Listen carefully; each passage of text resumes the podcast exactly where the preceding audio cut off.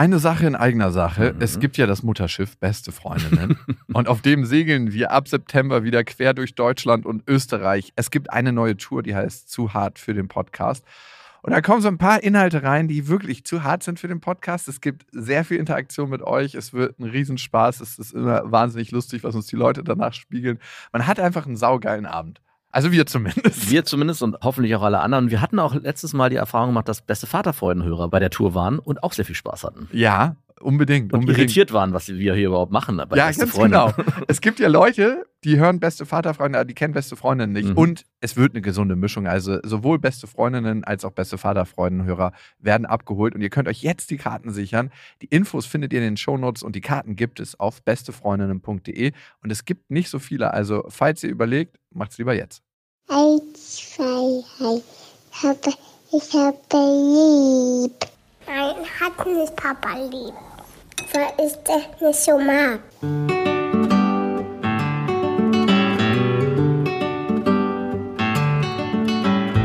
Das sind beste Vaterfreuden. Keine bösen Wörter. Halt die Fremde, alte Schöpfe. Setz dich bitte hin. Der langweilige Podcast übers Kinderkriegen mit Max und Jakob. Hallo und herzlich willkommen zu Beste Vaterfreunden. Hallo. Diese Folge wird schlechtes Gewissen heißen. Geht's da um dich? Ja. hm. Und ich habe es festgestellt. Ich war gerade längere Zeit mit meiner Tochter zusammen, sechs Tage am Stück. Ich war bei meiner Schwester und da haben wir einfach mal ein bisschen Zeit verbracht. Mhm. Und war das die Zeit, wo es auch so krass geschneit hat? Mhm. Ah, geil. Man war ein bisschen gefangen im Haus, aber trotzdem war es auch total schön, weil man so ein Winter Wonderland draußen hatte. Ja. Aber ich habe gemerkt, dass sich meine Tochter immer ein bisschen mehr an die Frauen in unserer Familie hält als an die Männer. Also mein Vater meidet sie eigentlich und also zu mir kommt sie, wenn wir jetzt mit meiner Schwester sind, kommt sie in Angstsituationen. Aber sonst geht sie auch total gerne zu meiner Schwester und setzt sich auf ihren Schoß und kuschelt sich an. Und du müsstest das mal bei ihrer Oma sehen. Da ist sie dann eigentlich nur noch auf dem Schoß und kuschelt. Und ich denke, das kenne ich gar nicht von dir. du bist gar nicht existent, oder wie? Vor allem macht sie das auch sonst nicht bei mir. Also wenn wir zusammen sind. Und ich glaube, ich habe jetzt herausgefunden, warum sie das macht. Okay. Wenn ich mit ihr zusammen bin, begleitet mich immer ein latentes Gefühl des schlechten Gewissens. Ich weiß nicht, woran es genau liegt und ich komme dem Ganzen immer mehr auf die Schliche. Das ist so ein bisschen so vom Gefühl, kennst du das noch, wenn du mit ein Date hattest mit einer Frau, wo du wusstest, die spielt so minimal über deiner Liga und dass du dich so richtig anstrengen musst, um irgendwie die zu beeindrucken. Mhm. Und dann wurde es kacke. Mhm, ja. Weil du nicht du selber warst. Natürlich. Und so ist es irgendwie. Das macht die Beziehung zwischen mir und ihr, weil ich so gut sein will, weil ich so alles perfekt machen will, so minimal unnatürlich und anstrengend. Und sie spürt ja auch wahrscheinlich, dass sich ihr Vater die ganze Zeit anstrengt, super präsent zu sein, super da, super aufmerksam. Das macht sie auch für sie anstrengend, weil sie spürt das ja. Ja. Und diese Anspannung gebe ich an sie weiter. Und ich glaube, deshalb kann sie gar nicht so richtig bei mir runterkommen. Papa ist gar nicht da. Er ist damit beschäftigt, gut zu sein. Der ist einfach nur präsent. Der ist eben nicht präsent, weil er versucht, präsent zu sein. Ah. Und warum setzt du dir diesen eigenen Anspruch? Oder was ist da bei dir los? Also warum kannst du nicht einfach mal, also wie darf ich mir denn sowas vorstellen? Das heißt, du äh, bist immer irgendwie in Action und versuchst immer alles für sie möglich zu machen? Oder wie sieht denn das aus? Weil was passiert denn da genau, dass du das Gefühl hast? Also eine Sache, die ich mir jetzt schon ein bisschen mehr abgewöhnt habe, ist zum Beispiel, wenn sie fragt, ob wir spielen wollen zusammen. Tut sie das? Ja, ja. Okay. Und dann, dann sage ich, ja, natürlich wollen wir spielen zusammen. Und dann strenge ich mich halt an und habe keinen Bock zu spielen, aber streng mich an. Das ist eine Sache. Aber und das, das machst du jedes Mal? Eigentlich schon. Gibt es mal eine Situation, wo du sagst, nee, ich habe keine Lust? Immer mehr jetzt. Also, ah. dass ich einfach natürlicher werde und sage, hey, du, Papa hat gerade keinen Bock, aber du kannst gerne mit dir selber spielen. Das macht auch total Spaß. macht Papa auch manchmal abends. Nein. Nein, aber das kommt jetzt schon häufiger vor. Es ist manchmal eher so, habe ich das Gefühl, die Art, wie ich auf sie reagiere wenn sie mich anspricht, dass ich so. Ja, natürlich. Äh, was kann ich für dich tun? Ja, stimmt. Dass sie auch gar nicht so wirklich dafür kämpfen muss, oder was heißt kämpfen, ah. dass Papa nicht authentisch ist. Oh. Ja, und das beschleicht mich ein bisschen das Gefühl. Also, du hast mich ja schon mit ihr erlebt. Findest du, ich bin natürlich? Mm -mm. Wirklich? naja, also du bist Du wirst so ein bisschen wie so ein Clown ist das falsche Wort, aber wie so ein kleiner Entertainer. Und dann auch so, ja, das macht sie oft so und so und das macht sie oft so und so. Ich kenne es ja auch. Als Vater ist man sehr stolz auf sein Kind und wenn Fremde oder Personen Das ist so wie so ein Zirkushund, den man dann vorstellt Genau. und sagt, guck mal, was er alles und, kann. Und, und ich fühle mich ja auch geehrt, weil das macht man ja meistens nur bei Menschen, die einem auch wichtig sind. Also wer die Person egal ist, dann habe ich auch keine Anstrengung, irgendwie meine Tochter oder meinen Sohn irgendwie ein besonderes Licht zu rücken und zu sagen, guck mal hier, wie toll der ist. Ja, das hatte ich früher bei meinen Eltern ganz oft oder auch bei meinen, bei Verwandten. Und das erlebe ich schon so ein bisschen. Also ich habe dich ja letztens im Büro besucht und da waren da auch deine Tochter und deine Ex-Freundin. Und da ist mir so mal aufgefallen, dass deine Ex-Freundin viel natürlicher ist. So. Also die verändert sich jetzt nicht. Ich kenne die ohne Kind und ich kenne sie mit Kind. Und ich kenne sie jetzt auch nicht so gut, aber ihr Wesen ist immer gleich. So, und wenn Mellow. Du, ist auch egal. Aber wenn du da bist, ohne deine Tochter, bist du anders, als wenn deine Tochter dabei ist. Und das war für mich nochmal eine Lehre. Danke dafür, wollte ich nochmal im Nachhinein sagen, dass ich auch versuche, mit meinen Kindern, wenn ich auf fremde Personen oder bekannte Personen treffe, trotzdem ich selbst zu sein, ohne mich jetzt irgendwie anders darstellen zu müssen. Weil was passiert ist, dass man in so einem komischen Licht gesehen will und dann auch noch das Kind und versucht, sich auf so eine Plattform zu heben. Guck mal hier, ich scheine und wie toll das hier alles ist. Und wie besonders und Ja. was mein Kind kann. Toll. Und weißt du, warum ich das mache? Nö. Dreimal darfst du raten. Warum will man sich besonders darstellen? Weil man ein Nichts ist? Richtig, so hart hätte ich es jetzt nicht gesagt, aber weil ich mich eigentlich im Kern nicht gut genug fühle. Und weil ich mich nicht würdig fühle, ihr Vater zu sein. Ach so, so weit geht's. Es gibt einen Teil in mir, der sich nicht gut genug fühlt, ihr Vater zu sein und ihr das zu geben, was sie braucht. Mhm. Was zieht sie sich da- durch dieser, dieses Gefühl, was vielleicht auch bei ihr ankommt, für sich raus? Weil in dem Moment, wo du ausstrahlst, hey, ich bin nicht genug für dich, könnte bei ihr ankommen, ich bin nicht genug für Papa. Deswegen macht Papa immer so viel Trara, weil ich nicht ausreiche. Mm, Das kommt ziemlich sicher bei ihr an, leider. Ja. Und ich habe an meine Beziehung mit meinem Vater gedacht.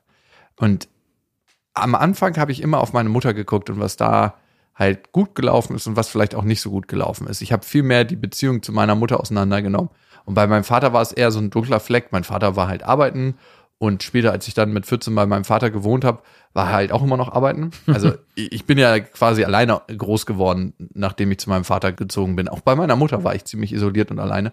Aber da war es wirklich, ich musste äh, den ganzen Haushalt machen, da- das ganze Haus aufräumen und mein Vater ist meistens irgendwann um 20, 21 Uhr gekommen und dann hat er so alle drei, vier Wochen mal gekocht, aber meistens habe ich auch für mich selber gekocht und er hat aber öfter mal Geld dagelassen, dass ich zum Italiener nebenan gehen konnte, wo ich dann so einmal die Woche alleine gegessen habe. Oh, wie armselig. Aber ich hatte auch viele Frauen, äh, Ich hatte auch Nein. viele Frauen. viele Freunde da. Ja, äh, Bella Italia. Hast du da mit deinem gebrochenen Italienisch versucht, so die. Ich habe auch gekellnert dann, nein, Quatsch. Nee, ich hatte viele Freunde immer da. Also im Haus war immer Leben, aber mein Vater war nicht so oft da. Und wenn ich mit meinem Vater Zeit verbracht habe, und das ist immer noch so, ist er nicht 100% präsent. Der ist super oft abwesend. Hm. Und ich glaube, Du übrigens auch. mh, Auch in der Interaktion mit mir. Und dann vermute ich, dass es mit vielen anderen Personen auch so ist. Es gibt immer wieder mal Situationen, wo ich denke, ah, okay, heute ist wieder einer der Tage. wo ich nicht so präsent bin. Mhm. Woran machst du es fest? Ja gut, es hat oft auch mit dem Arbeitskontext zu tun. Wenn du viel zu tun hast, passiert es sowieso.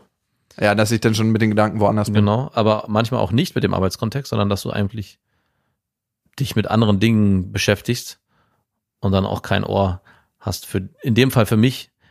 Aber wenn es mir so geht und ich kann das dann einfach hinnehmen und sagen, ja, dann ist es so, dann möchte ich gar nicht so sehr wissen, wie es vielleicht jemandem geht, der dir Wirklich nahe der dir wirklich nahe steht, wie deine Tochter nahe kommt. Ja. Oder vielleicht auch irgendwann mal eine, eine feste Partnerin. Ja. Oder eine Ex-Freundin, ne? War ja auch mal ein Thema vielleicht. ja, interessant. Interessant. Man hat wahrscheinlich doch mehr von seinen Eltern, als man denkt. Viel mehr. Leider. Und mein Vater hat das noch immer, um jetzt mal von mir abzulenken, dass er nicht präsent ist. Und das ist mir wirklich erst vor ein paar Monaten aufgefallen, wo ich dachte so, wow, Alter, das hast du die ganzen Jahre nicht gesehen. Also es ist mir wie Schuppen von den Augen gefallen. Also ich hatte es die ganze Zeit nicht bemerkt. Hm. Und das fand ich so krass, dass ich wie so einen Heiligen immer nur gesehen habe und nicht bemerkt habe, es nervt eigentlich so krass, wenn jemand nicht präsent ist. Ja. Und weil, und das kann ich direkt an dich widerspiegeln, weil in dem Moment kann ich ja meine Zeit anders verbringen. Mhm. Also das ist das, was mich am meisten nervt. Das ist ja gar nicht schlimm, wenn derjenige gegenüber, du in dem Fall nicht präsent ist. Aber dann verschwende nicht meine Zeit. Also, und das Perverse ist dann aber, dass sich dann das umdreht, derjenige, der nicht präsent ist, denkt, du verschwendest hier gerade meine Zeit. Obwohl es ja gar nicht so ist. Und das könnte vielleicht auch das sein, was du an Ärger spürst gegenüber deinem Vater. Ja, also ich spüre da immer mehr Ärger. Das merke ich, dass das, dass das hochkommt. Wut, ne, ist eine ganz wichtige Energie, eine ganz wichtige Emotion. Wut wird ja in unserer Gesellschaft immer so ein bisschen auf die Seite gestellt, dass es nicht so wichtig ist. Aber Wut ist so die Nummer eins Trennungsenergie, dass du dich erstmal abgrenzen kannst von Mhm. jemandem. Aber was es mit mir gemacht hat die ganzen Jahre und schon als Kind ist, dass ich immer hier gerufen habe, hier, hey, beachte mich. Wenn dich jemand nicht beachtet und wenn du die Ja. Aufmerksamkeit von jemandem nicht hast, entwickelst du dich zu einem Menschen, der die Aufmerksamkeit einfordert mit Ja, einem stimmt. speziellen Verhalten. Also darum bin ich auch so geworden, wie ich bin. Jemand, der immer hier ruft. Also ja, mache ich ja zum Teil. hallo, hallo. Ne? Hier bin ich. Findest du, ich mach das? Mhm. Danke. Doch. Und was es aber auch macht, ist, oder was es mit meinem Selbstwert gemacht hat, ist, ich bin deiner Aufmerksamkeit nicht würdig, darum beachtest du mich nicht. Ich bin nicht würdig. Mhm. Also auf der einen Seite, hier, seh mich, weil für mich als Kind war es überlebensnotwendig. Das ist ja nichts, was du dir ausdenkst und denkst, hey, ich will unbedingt von meinem Vater gesehen werden, sondern es ist einfach verankert in dir und deinem Verhalten oder in mir. Ja. Und es lässt das Gefühl da, ich bin es nicht würdig, dass du mich beachtest, darum beachtest du mich nicht. Weil es heißt ja nicht, oh, mein Vater kann das einfach nicht präsent sein und in Beziehung gehen. Sondern als Kind habe ich mir gedacht, und ich habe es mir noch nicht mal bewusst gedacht, sondern ich bin es einfach nicht wert, wirklich beachtet zu werden. Mhm. Ich frage mich gerade, das kommt mir jetzt gerade selber, bei meiner Tochter haben wir oft das Thema, dass wir, dass sie uns ignoriert. Also, wenn wir ihr Fragen stellen, antwortet sie einfach nicht. Und das regt meine Frau und mich so sehr auf, dass wir oft mit ihren Diskussionen kommen und sagen, hey, Marie, das geht so nicht. Du musst, wenn wir mit dir reden, antworten. Und dann Warum zumindest, eigentlich? weil das eine Form der Ignoranz ist. Sie muss ja gar nicht auf meine Frage antworten, aber sie kann ja zum Beispiel sagen, nein, jetzt nicht. Oder einfach nur nein. Oder einfach nur ja. Aber eine Regis zumindest registrieren, dass der andere mit einem geredet hat.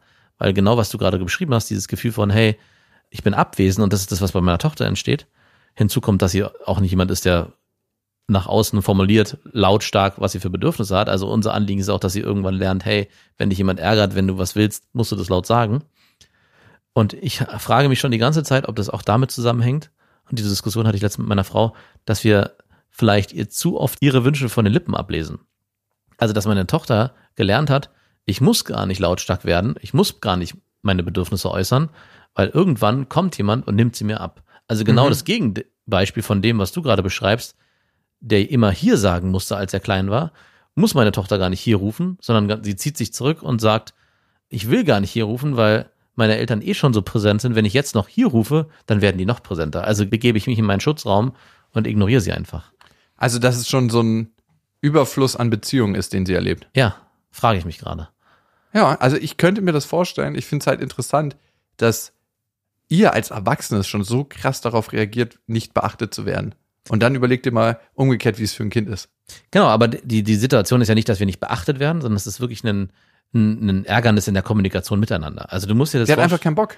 Ja, aber das, dann soll sie das sagen. Also es ist ja auch völlig okay. Alter, sie ist fünf Jahre. Ja, das hat, aber Mama, Papa, ich habe keinen Bock mit euch zu reden, weil ihr mich in eurem in eurer Kontaktfreudigkeit überfordert. das muss Sowas? ja, ja, genau so. Oder äh, mein Bedürfnis nach Beziehung ist für heute befriedigt. Oder Papa jetzt nicht. Fertig. Oder nein, oder ich will nicht. Fertig. Das reicht doch völlig aus. Aber einfach nur angeschwiegen zu werden, Vielleicht macht ihr das Angst, dass nein, es geht wirklich um Banalitäten. Es geht, hey, Marie, wir wollen gleich Schlitten fahren gehen, möchtest du mitkommen? Und dann wird geschwiegen. Und sie steht trotzdem weiter da. Sie geht ja auch nicht weg oder nichts. Und erst nach dem dritten, vierten Mal nachfragen kommt eine Antwort. was passiert denn, wenn du einfach nur da stehen bleibst und auch schweigst? Passiert gar nichts. Wie, lange?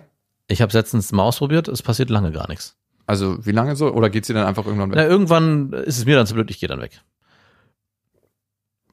Das Derek Contest hat sie auf jeden Fall gewonnen.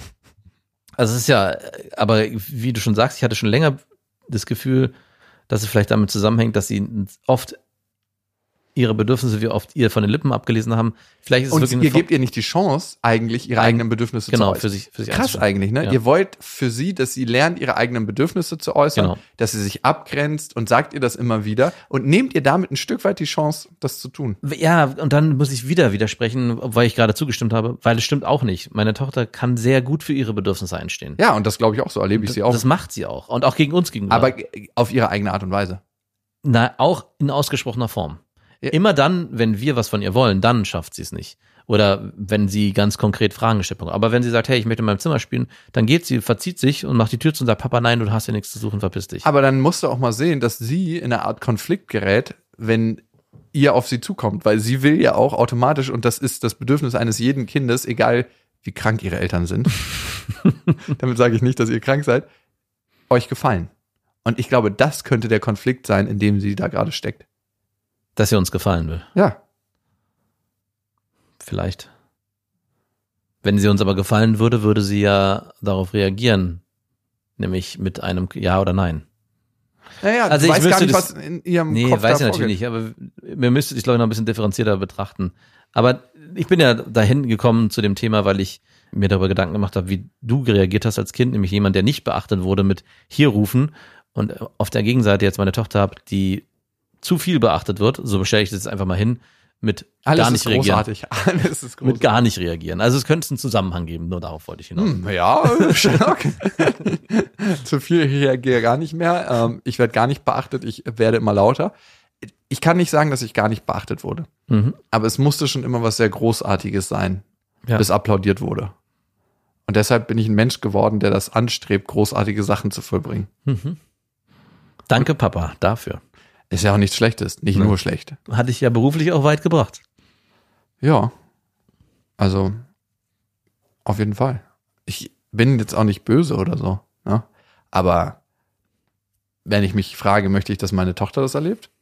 Und sie erlebt es ja gerade in einer abgewandelten Form, weil man ist doch immer mehr seine Eltern, als man denkt. Kann ich dir sagen, nein. Du bist zwar nicht böse, aber irgendwie möchte dein inneres Kind Heimat finden. Genau. Wie ist es denn bei deinen Geschwistern? Ah, du warst ja der Einzige, ne, der zu deinem Vater gezogen ist. Meine Schwester ist später auch noch zu meinem Vater gezogen. Die Große? Mhm. Mhm. Aber die kam dann aus Amerika irgendwann wieder und ist dann nochmal für zwei Jahre eingezogen oder so. Also ganz kurz nur. Mhm. Aber bei der habe ich auch das Gefühl, die muss hier schreien. Auf jeden Fall. Bei uns schreien alle Kinder auf eine ganz spezielle Weise hier. Aber deine kleine Schwester am leisesten. Ja, die hat auch immer bei meiner Mutter gewohnt. Die hat nur noch, als sie 20 war, bei meinem Vater mal ein Jahr gewohnt. Mhm. Also, Auch die hat noch ein Jahr lang das hier schreien gelernt. wie schreit man denn richtig schön hier? nee, aber du hast recht. Also, wir haben alle eine spezielle Art und Weise, mit Aufmerksamkeit umzugehen. mhm. Mir fällt das selber gar nicht auf, dass ich hier schreie. Aber ich muss auch gestehen, ich habe mir ein Umfeld geschaffen, in dem ich maximale Beachtung kriege. Ja. Also ich habe ja ganz, ganz viel Beachtung und dann ist es auch nicht mehr so, dass ich dieses Bedürfnis danach spüre, es eh wie bei deiner Tochter so im Übermaß gedeckt ist, dass da überhaupt nichts aufkommt. Das ist so, als ob du eigentlich lange gehungert hast und dann die ganze Zeit am Buffet stehst. und dir fährt so ein Fließband sogar in den Mund rein Mhm. und droppt da die Sachen. Wie gehe ich jetzt mit diesem schlechten Gewissen mit meiner Tochter um und wie kann ich es tatsächlich anders machen? Außer sei doch mal natürlich. Sei doch mal natürlich einfach. Sei doch mal authentisch. Das ist ein Satz. Wenn das jemand sagt in den Medien, dann wird er von mir direkt gehasst.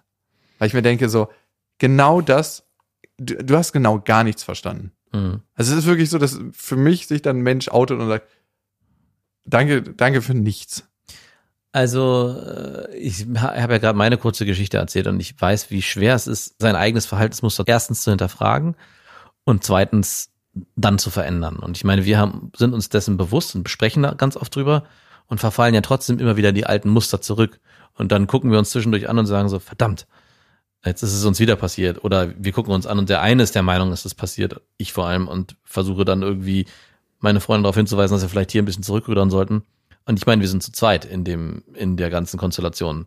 Und ich glaube, für dich ist nochmal die Schwierigkeit, dass du gar keinen Spiegel hast, der dir hilft in dem Moment, nämlich eine Partnerin, sondern das immer mit dir selber ausmachen musst und demnach auch die Situation wahrscheinlich viel, viel schwerer erkennst, als wenn noch jemand bei dir wäre, der vielleicht am Abend oder so dir sagt, hey, vorhin, was da passiert ist, das war wieder, ach ja, stimmt, du hast recht. Stimmt, ich habe gar keinen Sparringspartner, der mich Ja, genau. spiegelt. Das heißt, du musst jedes Mal. Ich brauche eine Partnerin, die mir da. Ja. Okay, So, okay, das ist die Antwort. Gut. danke. Das ging schnell. Ja, siehst du, so einfach kann es sein. Nein, also es hilft mir jetzt auch nicht so wirklich, dass du sagst, wie es bei dir ist und dass es bei dir besser ist. Ich wollte ja darauf hinaus, du hast Okay. mich unterbrochen. Ich wollte ja gerade darauf hinaus, dadurch, dass du keinen Sparring-Partner hast, der dich vielleicht auch mal gerade biegt oder dir hilft, dass du wahrscheinlich noch aktiver oder proaktiver in deine Handlungsschritte gehen musst. Also dass du dir, bevor du dir Wochen Zeit nimmst, okay, ich habe das Verhalten jetzt reflektiert, vielleicht muss ich was ändern, vielleicht noch stärker hinterfragen musst oder vielleicht auch mit Personen, in, mit deiner Schwester zum Beispiel, dich darüber austauschen musst, hey, guck mal, mir ist das und das aufgefallen. Also dich mehr öffnen gegenüber anderen Personen. Ich weiß ja nicht, ob du mit anderen auch so offen darüber redest, denen, dass sie das, mit denen du Zeit verbringst, zusammen mit deiner Tochter. Also redest du mit deiner Schwester zum Beispiel darüber? Ja, nachdem sie mich drauf angesprochen hat. Mir Ja, aber das ist ja genau das, was ich vorhin meinte. Ne? Genau, Sparringspartner. Sparringspartner. Also klar, der erste Weg geht immer über die Erkenntnis. Genau. Überhaupt zu erkennen, was man macht. Und manchmal erkennt man sich, oder in den meisten Fällen erkennt man sich und vor allem seine blinden Flecke, darum sind es auch blinde Flecke, über die Reflexion anderer. Darum verstehe ich auch immer nicht, warum manche Menschen im Wald ihre Probleme wegmeditieren wollen und ihr Sozialverhalten verbessern wollen, weil das passiert meistens in Interaktion mit anderen Menschen. Ja. Und ich habe es das erste Mal gespiegelt bekommen von meiner Mutter, als ich mit meiner Mutter und meiner Tochter im Urlaub war. Da meinte sie, wow, ich finde, du könntest ein bisschen gelassener und natürlicher sein. Und dann habe ich erst gar nicht gemerkt, was sie meinte. Und dann ist es mir aufgefallen und dann habe ich mich dabei be- beobachtet und dachte so, kann es auch eine Schippe weniger sein? Also so ein bisschen anstrengender Mensch. Ja. Und das zweite Mal hat es mir meine Schwester gespielt, da, da war es schon besser, würde ich sagen. Und da meinte sie auch, ey, du machst ganz schön viel, ne? Und dann, ja, ich will es einfach perfekt machen. Äh, Muss ganz schön anstrengend sein. Für alle Beteiligten. Inklusive mir. Ja, und dann habe ich gemerkt, und wenn ich mich mehr und mehr in die Situation reinfallen lasse, so wie bei einem Date, ich kann es jetzt nur damit vergleichen, was dir jetzt nicht so super wichtig ist, wo du denkst, ach, lass uns einfach lustige Zeit haben und fertig. Oder wenn du eine Person schon besser kennst. Das Problem bei meiner Tochter ist, sie verändert sich auch ständig, weil sie so in der Entwicklung ist. Ja. Ich kenne sie zwar, aber ich entdecke immer wieder neue Seiten an ihr. Also ich, Ja, und du hast ja auch eine Zeit lang äh, ein paar Tage dazwischen immer. Das ist auch, ich merke das ja selber, selbst wenn ich nur einen Tag. man muss immer wieder Beziehungen aufbauen. Genau. Und für die Beziehung auch kämpfen irgendwie. Genau. Es ist jedes Mal erstmal wieder ein, neu, neu, ein Reset und ich verstehe dann auch das Bedürfnis, okay, ich muss jetzt hier erstmal richtig viel tun. Handgewinn. Genau, damit sie mich wieder akzeptiert als ihren Vater, der, der in Beziehung mit dir ist. Und dann kann man vielleicht ein bisschen locker lassen. Und dann bist du vielleicht schon so in einem Modus drin, dass du da gar nicht mehr rauskommst. Aber äh, was mir auch aufgefallen ist in der Erziehung bei meinen Kindern ist, dass es oft gar nicht so viel braucht an Impulsen, die man selber gibt, sondern dass einfach nur eine schöne Zeit verbringen für die Kinder meistens die viel, viel schönere Zeit ist. Das heißt nicht, dass man die nur auf der Couch rumliegen soll und darauf wartet, dass irgendwas passiert, aber dass man nicht immer Action machen muss, damit die Kinder das Gefühl haben, es ist schön, ganz im Gegenteil. Und das erlebe ich auch daran, dass meine Kinder selber von sich aus, wenn sie spielen und alleine spielen, ja auch nicht die ganze Zeit immer wild Playmobil oder was auch immer äh, zusammenbauen, sondern auch meine Tochter einfach mal nur eine halbe Stunde, Stunde im Zimmer sitzt, ganz, ganz leicht nur die Figuren bewegt und dabei eine Geschichte hört und sich berieseln lässt. Also auch Ruhephasen hat in den Spielphasen. Und ich glaube, so muss man auch als Eltern agieren. Es gibt wilde Tobephasen, wilde Aktionsphasen, wo man Unternehmungen macht und dann gibt's halt leichte, seichte Phasen, wo man einfach nur so nebenher Zeit verbringt und das darf auch sein. Und ich habe bei dir manchmal das Gefühl, der Tag ist durchgeplant und es muss ganz viel passieren, damit auch deine Tochter entsprechend, weiß ich nicht, gefördert äh, wird, äh, Beziehungen aufbauen kann zu dir, sich wohlfühlt, zu Hause fühlt. Und ich glaube, so viel muss es oft gar nicht sein. Ja, also ich merke auch, wenn ich mich mehr in den Flow reingebe und gar nicht so viel geplant habe, sondern einfach gucke, was passiert und auch immer mal gucke, worauf habe ich Lust und wenn ich gerade Bock habe zu spielen, dann spiele ich und wenn ich darauf keine Lust habe, dann mache ich was anderes. Dann ist es eher, als ob man wirklich zusammenlebt, anstatt als dass man sich auf ein Date trifft. Also es gibt ja einen großen Unterschied, zusammen zu sein und einfach Zeit zusammen zu verbringen und ein Date. Du hast ja bei einem Date immer die Verantwortung, dass es auch irgendwie gut werden Genau. muss. Und da ist es dann, es muss gar nichts werden, es ist jetzt einfach. Vielleicht sollte dein Leitspruch sein, ich sollte meine Tochter nicht daten. Du alter Widerling. Ich weiß, was du meinst damit. Wir wollen zusammen Zeit verbringen. Einfach. Und das reicht doch. Ja. Vielleicht ist es einfach nur das. Lass uns mal zusammen Zeit verbringen. Und da entsteht dann eine lockere Atmosphäre. Weil ich hab's immer noch bei meinem Vater, dass du einfach Zeit verbringen meistens gar nicht ausreicht. Und ich bin ja noch ein schlimmerer Mensch eigentlich geworden, weil ich durch meinen Beruf so überstimuliert bin mit allem, mit krassen Geschichten, also mit allem, was es gibt, das normal in den meisten Fällen gar nicht mehr ausreicht. Hm. Nee. Oh Gott. Würdest du gerne selber deine Tochter sein? Äh, weil sie mich als Vater hat zum Beispiel? Ja. Ja. Doch, ich glaube schon. Okay. Du nicht, oder was? Ich weiß nicht. Also, Ich kann es nicht so einfach so mit, yo, auf jeden Fall beantworten. Also, da ist schon ein Teil in mir, der sich fragt. Doch, auf jeden Fall. Also ich bin mal so arrogant und sage, Ja, ich wäre das auch gern bei dir. äh, bei mir ist es die Mischung aus, dass ich meinen Vater als jemand erlebt habe, der sehr viel Aktion mit uns gemacht hat, aber manchmal so auf dieser emotionalen Ebene ein bisschen verroht war. Und ich glaube, ich bin auch durch, durch mein Studium und auch durch die Berufserfahrung, die ich habe, in dem Bereich professionell geschult, aber trotzdem noch jemand, der sehr im, beim Wesentlichen ist, dass ich immer diese Mischung auspacken kann. So, hey, ich bin fürsorglicher Vater, aber ich verstehe, glaube ich, auch nochmal anders pädagogisch, was sein sollte. Was du jetzt gerade brauchst. ja, das kann Durch natürlich auch, mein Studium verstehe ich, was du gerade für Bedürfnisse das kann natürlich hast. voll nach hinten losgehen und ich weiß es natürlich auch erst dann, wenn sie erwachsen ist, dass es gut war oder nicht. Aber es gibt schon immer wieder mal Situationen. Ich hatte letztens erst eine, wo ich mit meiner Tochter und ihrer Freundin, die zu Hause waren und zu Hause gespielt haben und dann gab es irgendwie einen Streit zwischen den Mädchen, weil dann auf einmal neue Nachbarn dazugekommen sind.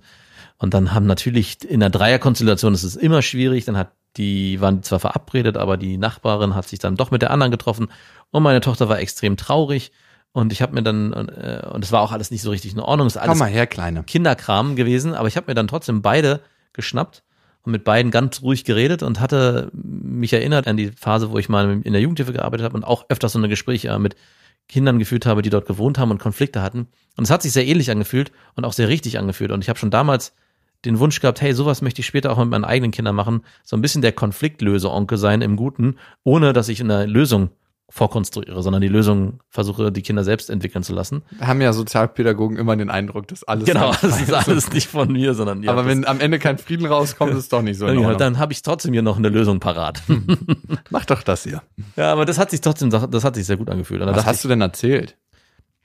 Ich, habe das ganz niederschwellig angefangen. Es ging darum, die, also ich dachte, die Geschichte wäre zu langweilig, aber ich kann sie nochmal erzählen. Und zwar, weil es halt darum ging, dass die eigentlich verabredet waren und die eine sich aber nicht daran gehalten hat, sondern dann mit einer anderen Freundin gespielt hat, war meine Tochter todtraurig und hat geweint und war halt in so einem Modus, hey, die hat mich sitzen lassen. Und dann waren die letzten Mal be- beim nächsten Mal wieder zusammen und ich wollte es halt einfach nicht so stehen lassen, sondern ich hatte gesagt, hey, ich rede jetzt noch mal mit den dreien, aber gar nicht irgendwie so, du, du, du, du, du, du hast hier was Böses Oh, getan, ein so, bisschen unangenehm wär's mir. sondern genau, und sondern habe einfach nur ganz allgemein so, hey, wie geht's? Ich habe auch versucht, eine gute Situation zu finden. Ich bin da nicht so reingeplatzt und habe ganz allgemein nur gefragt, hey, seid ihr, ob ihr befreundet seid, ob was ist Freundschaft und habe eher ganz weit weg über dieses Thema allgemein geredet und dann versucht heraus und habe die Kinder selber gefragt, was sie für Freundschaft, als Freundschaft definieren, was dazugehört. Und die haben natürlich gesagt, zusammen spielen, beieinander schlafen, auf den anderen ein bisschen aufpassen. Und dann habe ich natürlich so ein paar Sachen eingestreut, wie zum Beispiel ja Rücksicht nehmen ist auch ganz wichtig, aber auch mal streiten und dem anderen die Wahrheit sagen, um auch einen Nährboden zu schaffen für, es darf ganz vieles sein und es darf auch mal alles im Argen liegen, aber das gehört dazu und ist auch völlig okay. Und das muss der eine, wenn der traurig ist, ist es in Ordnung. Und wenn der andere dann vielleicht guckt, wie er sich verhalten kann, ist das auch in Ordnung. Also, und das meine ich mit Lösungen selbst entwickeln, dass die selber für sich erkennen, hey, das, was hier passiert, gehört einfach dazu. Alles darf sein. Genau. Nicht wehe- schlecht. Und wehe, du lässt liest mal meine Tochter im Stich. Dann schmeiß ich die hin. Dann schmeiß ich die Ellbogen raus. Und diesen Schmerz, den ich da empfunden habe, ja, das war, der ist noch viel stärker der als war der eigene. schwer auszuhalten. Das war unfassbar. Das habe ich ja vorher noch nicht. Ich dachte, das kommt erst viel, viel später. Aber zu erleben, dass die eigene Tochter auf einmal ausgegrenzt wird, was ja gar nicht böswillig war, ja. Es ist völlig in Ordnung, was da passiert ist. Aber es war wirklich so, meine Frau hat sich mich angeguckt und hat Tränen in den Augen gehabt, weil es, es und ich, mich gruselt's davor, was noch kommen wird. Dieser Schmerz ist weitaus schlimmer als alles, was ich bei mir selber erlebt habe. Zu erleben, wenn das eigene Kind nicht das erfährt, was man sich für das Kind wünschen würde. Das war, oh, das tut mir immer noch weh, wenn ich darüber rede. Das war so wirklich furchtbar. Und danach zu merken, nach einer halben Stunde springt meine Tochter durch die Wohnung und ist super fröhlich. Und dann dachte ich auch, hey, kann es vielleicht sein, dass dieser Schmerz, den du da spürst, gar nichts mit dem Kind zu tun hat, sondern eigentlich nur die Erfahrungswerte, die du selber bei dir gemacht hast und die du jetzt in das Kind reininterpretierst, auch extrem spannend gewesen, sich da nochmal selber anders zu sehen. Ja, ich denke auch, das ist ein projizierter Schmerz, aber jeder projizierte Schmerz hat ja seine Auslösepunkte und es war ein wichtiger Auslöser. Und schon komisch, dass wir für unsere Kinder sensibler sind als für uns selber. Hm. Auch nochmal ein guter Hinweis. Mhm. Dankeschön, Marie. Dankeschön, dass du diese schmerzhafte Situation für mich erlebt hast. genau. Wir bekommen ja von euch immer sehr viele Hörermails, darüber freuen wir uns, an beste.bestefreundin.de mit dem Betreff Vaterfreunden. Und wir haben was bekommen über jemanden, der vielleicht mit Platzpatronen schießt. Wir hören gleich mal rein. Ihr könnt uns ja abonnieren auf Amazon Music, auf Spotify, auf Deezer und auf iTunes und auch da eine Bewertung geben. Das hat getan die Lud Idee. Ihr seid voll cool. Ich bin zwölf. Du darfst diesen Podcast dann nicht hören. Das ist, also, ich weiß nicht, ist er? Keine Ahnung. Aber, naja. Ich sag dazu nichts. Ich find's gut. Ich bin ein Elternteil, der wegschaut. Solange du beste Vaterfreuden hörst, ist alles gut. Auf gar keinen Fall beste Freundinnen. Kauf nicht diesen Schnaps. Der schmeckt deinen Eltern schon so gut. Wir haben eine Mail bekommen von Vero und Vero hat uns geschrieben, lieber Max, lieber Jakob, mein Mann und ich wünschen uns seit einem Jahr ein Geschwisterkind für unsere Tochter. Voller Vorfreude haben wir uns in das Vergnügen gestürzt, doch irgendwie wurde das nichts mit dem Schwangerwerden. Stattdessen wurde ich immer nervöser und ungeduldiger. Irgendwann fing ich an, mich durchchecken zu lassen. Bei unserer Tochter hatte alles sofort geklappt und sie ist seit gut anderthalb Jahren auf der Welt. Nachdem alle Ärzte mir versicherten, bei mir sei alles wie im Lehrbuch und einwandfrei, mussten wir uns meinen Freund angucken. Der wehrte sich gegen seinen Termin zum Spermiogramm. Kennst du ja wahrscheinlich noch, Max, ne? Kenn ich. Er habe doch ein Kind und bei ihm ist alles wunderbar. Ich sollte aufhören, ihn zu stressen und zu nerven. Und er geht da sowieso nur für mich hin. Das Ergebnis seines Spermiogramms war niederschmetternd und wir sollten uns direkt an eine Kinderwunschklinik wenden, mit dem der Chef auch befreundet war. Nein, weiß man nie. Was macht so ein Ergebnis mit der Männlichkeit? Mein Freund besteht immer noch darauf, es auf natürlichem Wege zu versuchen. Es wird schon irgendwie nach seiner Aussage. Hat ja vorher auch funktioniert. Ich kann das seelisch nicht mehr ertragen, Sex mit ihm zu haben. Den Satz könnte man auch so stehen lassen. Nein, den habe ich dazu gedächt. Ach so, okay. Ich kann es seelisch nicht mehr ertragen, immer wieder zu hoffen, wo es kaum noch Hoffnung gibt. Das alles mache ich nur mit, weil ich mir so sehr wünsche, dass ich ihn in seiner Männlichkeit bestätigen kann und wir doch noch einen Sechser im Lotto haben. Ich selber möchte gern mit einer Kinderwunschbehandlung beginnen. Das Thema ist so groß geworden, dass es unsere Beziehung fast erdrückt. Für mich gilt nur, egal wie, Hauptsache schwanger werden und das Thema abhaken. Selbst wenn die Behandlung negativ auf, Jakob, dank Jakob, auch hier. der Spiegel der Erkenntnis und der Penis der Weisheit. Selbst wenn die Behandlung Der Stab der Erleuchtung. negativ ausfällt, könnte ich damit abschließen und sagen, wir haben es wenigstens probiert. Was sollen wir tun? Wie soll ich das sensible Thema ansprechen und mit ihm umgehen? Der Wunsch nach einem zweiten Kind ist bei uns beiden groß. In meinen Augen verdrängt er es momentan aus gekränkter Männlichkeit. Lange warten möchte ich nicht mehr, weil er schon Ende 30 ist. Du tust ja so gerade, als ob sein Spermaschal wird. Ist es ja anscheinend schon. Ja, ein bisschen schal ist anscheinend sein Sperma schon. Ja, liebe Vero, das ist für mich schwer zu beurteilen, weil wenn ich denken würde, ich habe schon ein Kind, na gut, hm. Genau, aber ich war, hatte genau, bin genau auf dem gleichen Zug aufgesprungen wie du, gedanklich. Für mich wäre es, glaube ich, als Mann genauso. Wenn ich schon ein Kind gezeugt habe auf natürlichen Weg, weiß ich gar nicht, ob mein Wunsch so stark bleiben würde, dass ich sage, hey, es muss jetzt unbedingt noch ein zweites sein. Und vielleicht ist das, was deinem Mann gerade passiert und er hat sich vielleicht noch nicht getraut zu äußern, dass er sagt, hey, ich würde zwar auch gerne noch ein zweites Kind, aber ich will kein zweites Kind auf Teufel komm raus. Und für ihn heißt auf Teufel komm raus vielleicht mit einer Kinderwunschklinik, mit Spermienprobe, mit künstlicher Befruchtung. Ich glaube, für mich, ich kann ja nur für mich sprechen, wäre es dann auch so, dass ich sage, hey, bevor wir diesen ganzen Weg gehen, Muss rei- nicht sein. reicht nicht ein Kind. Also ist es, es sollte ein Kind auf natürlichem Weg entstehen und vielleicht sollte das zweite nicht entstehen. Dazu steht natürlich im Widerspruch, dass dein Wunsch als Mutter und wenn der einmal eingepflanzt ist, das kenne ich auch noch von meiner Freundin, Gibt damals, es keinen Weg drumherum. dann gibt's fast keinen Weg mehr drumherum. Und ich, vielleicht ist es aber auch notwendig, dass du dich nochmal reflektierst und sagst, hey, wie wichtig ist dieses Kind mir? Wie verantwortungsvoll ist es auch von mir, von ihm zu erwarten, dass er über seinen Schatten springen muss und eine medizinische Behandlung über sich ergehen lassen muss, die vielleicht gar nicht notwendig ist. Also es ist für mich nicht so einfach zu beantworten, weil ich seine Position sehr gut nachvollziehen kann, nicht über diesen Weg gehen zu wollen.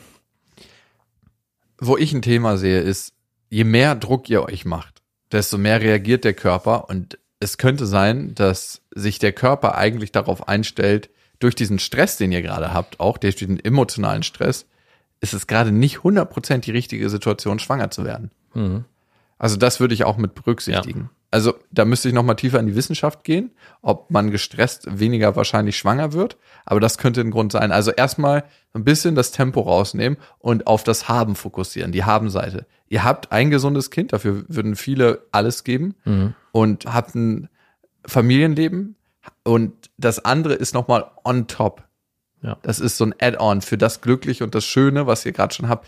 Wir tendieren im Leben dazu, uns auf das Nicht-Haben zu fokussieren und nicht auf das Haben. Weil das Haben wird irgendwann selbstverständlich, dass irgendwie warmes Wasser aus der Leitung kommt, dass die Klospülung von einem Wasserklosett funktioniert.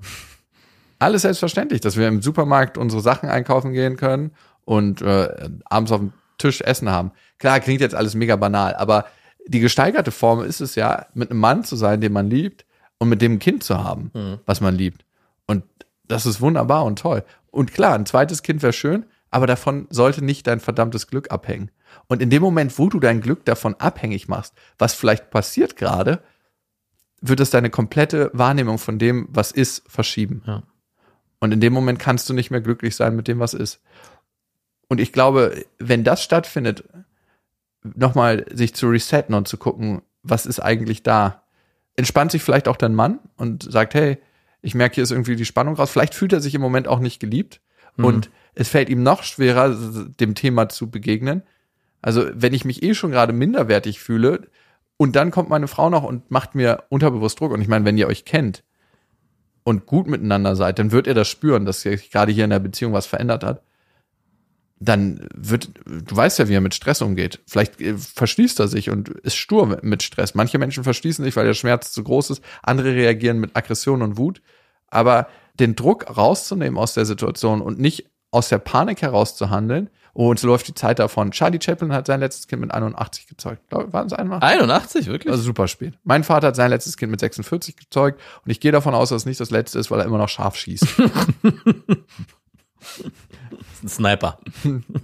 er ist jetzt mittlerweile der Überzeugung, dass er nicht mehr fruchtbar ist, aber ist auch eine Überzeugung. ja. Manche Männer, die nicht fruchtbar sind, sind Überzeugung, dass sie fruchtbar sind. Und manche, die fruchtbar sind, wie dein Vater. Sohn, was du kannst, kann ich schon lange. Ungeplant Vater werden. Also ich würde definitiv nochmal in das Gespräch mit deinem Mann gehen und ganz ehrlicher fragen, ob er sich überhaupt noch ein Kind wünscht, weil so sehr wie er sich sperrt, scheint der Wunsch nicht mehr so stark ausgeprägt zu sein, wie es bei dir ist. Und ich glaube, dann müsste man versuchen, eine Lösung zu finden, mit der er auch leben kann und sich dann darauf zu besinnen, was man hat und ob man nicht mit dem, was man hat, auch glücklich sein kann.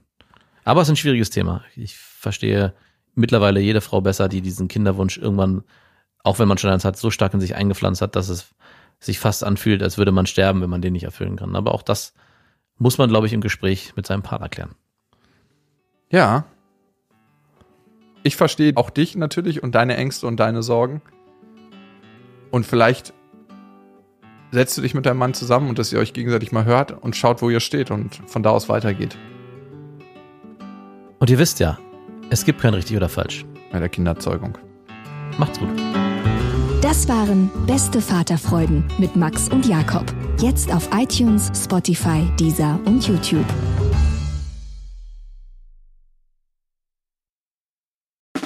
Der 7-One-Audio-Podcast-Tipp.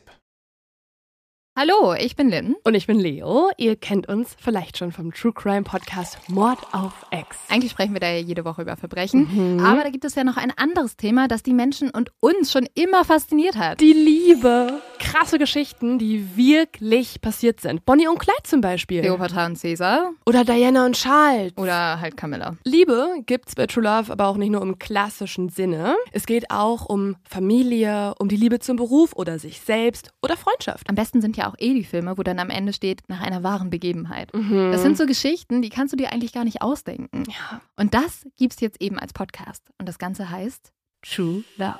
Ja, der Name sagt's eigentlich schon. Aus True Crime wird True Love. Krasse Geschichten, Plot-Twists und verrückte Protagonisten. Es ist also in anderen Worten ein Podcast für alle, die True Crime hassen, aber auch für alle, die True Crime lieben. Macht euch bereit für ein neues Podcast-Genre, True Love. Oh, ich kann es gar nicht abwarten, euch die Geschichte zu erzählen von zum Beispiel dem Jungen, der nach seiner Mutter gesucht hat. Jahrelang, auch wenn ich wahrscheinlich dabei heulen werde. Oder die Geschichte von Sissy. Also der Film ist nichts dagegen. Ab dem 20. Oktober, überall wo es Podcasts gibt, True Love. Echte Geschichten, wahre Liebe. Voller Werbespruch, oder? Ja, aber es ist ja auch schön. Der Podcast macht ja glücklich. Ja, deswegen jetzt am besten direkt abonnieren.